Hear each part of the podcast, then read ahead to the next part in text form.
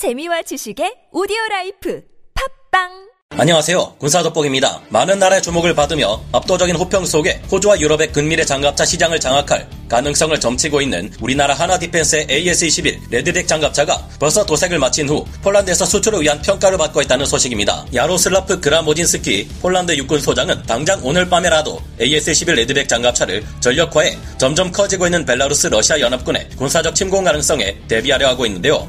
그런데 폴란드 내에서 이에 대해 반감을 드러내는 이들이 있습니다. 자국산 보르숙 장갑차를 대량으로 도입할 계획을 이미 폴란드군에서 발표했는데 이와 별도로 왜 대규모의 AS-21 레드백 장갑차를 도입해야 하느냐는 것인데요. 그러나 폴란드 육군의 AS-21 레드백 보병 전투 장갑차 도입은 훗날 신의 한 수가 될 것이 분명하며 다름 아닌 폴란드 코앞에서 벌어지는 우크라이나 러시아 전쟁이 이를 가장 잘 증명하고 있습니다. 왜 레드백 장갑차가 폴란드 육군에게 절실히 필요한 무기체계이며 AS-21 레드백 장갑차는 보르숙 폴란드 자국산 장갑차에 비해 얼마나 강력한 장갑차인지 알아보겠습니다. 전문가는 아니지만 해당 분야의 정보를 조사 정리했습니다. 본의 아니게 틀린 부분이 있을 수 있다는 점 양해해 주시면 감사하겠습니다. 현지 시각 10월 21일 드디어 폴란드 육군이 우리나라의 한화 디펜스로부터 AS-21 레드백 장갑차를 인도받았다고 합니다. 이 AS-21 레드백 장갑차는 폴란드 자국 최정예 18기계화 사단과 함께 폴란드 동부 모처에서 미국제 M1A2 전차와의 합동 운용 실험을 시작했다고 하는데요. 폴란드 동부 지역에 배치되어 있으면서 자국을 지키는 데 있어 가장 큰 역할을 수행해내야 하는 것이 폴란드 육군 최정예 부대인 제18 기계화 사단입니다. 그런 만큼 이번 운용 실험은 폴란드 육군의 M1A2 에이브람스 전차와 우리나라로부터 폴란드에 수출되는 AS-21 레드백 장갑차의 작전 운용 호환성을 확인하기 위해 진행되는 것인데요. 이번 실험은 AS-21 레드백 장갑차와 이미 폴란드 육군에서 운용하고 있는 최신의 미국제 전차인 M1A2 전차가 줄을 이뤄 두 개 혹은 그 이상의 병과로 구성된 결합체로서 임무 수행을 위해 상호 지원할 수 있는 부대인 제병 협동 부대를 구성해 가상 적과의 모의 교전에서 얼마나 뛰어난 전투 능력을 발휘할 수 있는지를 알아보는 실험입니다. 이번 실험의 총괄을 맡은 야로슬라프 그라모진스키 폴란드 육군 소장은 우리나라에서 도입하는 AS-21 레드백 장갑차의 실전 배치를 시급히 서둘러야 한다는 입장을 내보였는데요. 그는 유사시 제18 기계화 사단은 벨라루스를 통해 공격해 들어올 벨라루스 러시아 연합군에 가장 먼저 대응해야 하는 최전방 부대라 강조했습니다. 현재 우크라이나 상황이 매우 엄중하기 때문에 폴란드는 당장 오늘 밤에라도 러시아군에 맞설 수 있는 전력을 갖춰야 한다는 것이 그의 생각인데요. 이어서 AS-21 레드백 장갑차와 M1A2 에이브람스 전차로 구성된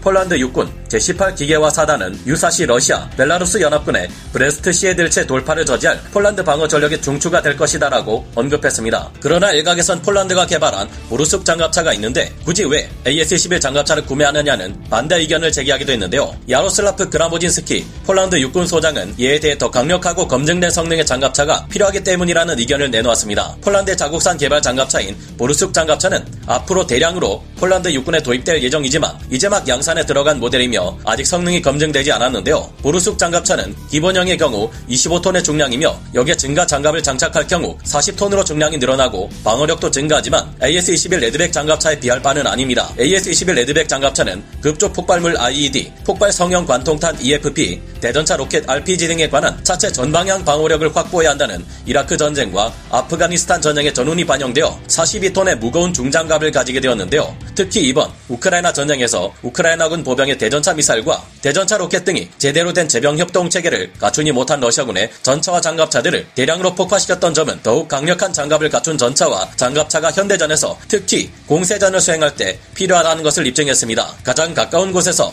이번 우크라이나 전쟁을 통해 많은 것을 느끼고 배우고 있는 폴란드인 만큼 이에 맞춰 개발된 우리나라의 AS-21 레드백 장갑차를 선택한 것은 훗날 신의 한 수가 될 것으로 보이는데요. AS-21 레드백 장갑차는 앞서 호주 수출을 위해 기존 보병 전투 장갑차 이상의 방어력은 물론 전장 파악 능력과 최신 전장 네트워크 기술, 능동 방어 장치 등이 적용되어 있어 형편없는 작전 능력을 보이는 현재 러시아군 장갑차들과는 비교할 수 없는 강력한 생존성을 보입니다. 보르숙 장갑차는 차체 후방부에 워터제트 장비를 탑재하고 있어 시속 8km 수준으로 강을 자체 도하하는 것이 가능하기에 하천이 많은 우크라이나 환경에서 필요할 경우 빠른 도하 작전을 수행하기 위해 운용하는 목적이 더 큰 것으로 알려져 있는데요. 폴란드 육군은 이 보르숙 장갑차와 우리나라에서 도입하는 K2PL 전차를 짝을 이뤄 운용하고 우리 K2PL 전차보다 더 무거운 M1A2 에이브람스 전차는 마찬가지로 더 무겁고 강력한 AS-21 레드백 장갑차와 함께 운용하는 계획을 가지고 있습니다. 그라모진스키 장군은 물론 폴란드군이 보르숙 장갑차를 대량으로 도입할 것이지만 폴란드에는 보르숙보다 더 무겁고 강력하며 유연하고 뛰어난 보병 전투 장갑차가 필요하다는 입장을 드러내고 있습니다. 폴란드가 AS-21을 구매하기로 결정한 이유는 바로 이 때문이라고 강조했습니다. 물론 많은 무기와 탄약을 러시아에 지원한 탓에 충분한 침공 역량을 갖추지 못한 벨라루스와 전력이 크게 약해진 강해진 러시아 연합군이 우크라이나 북부 전선을 통해 침공하거나 나토 국가인 폴란드를 침공하는 것은 현실적으로 어려운 일일 겁니다.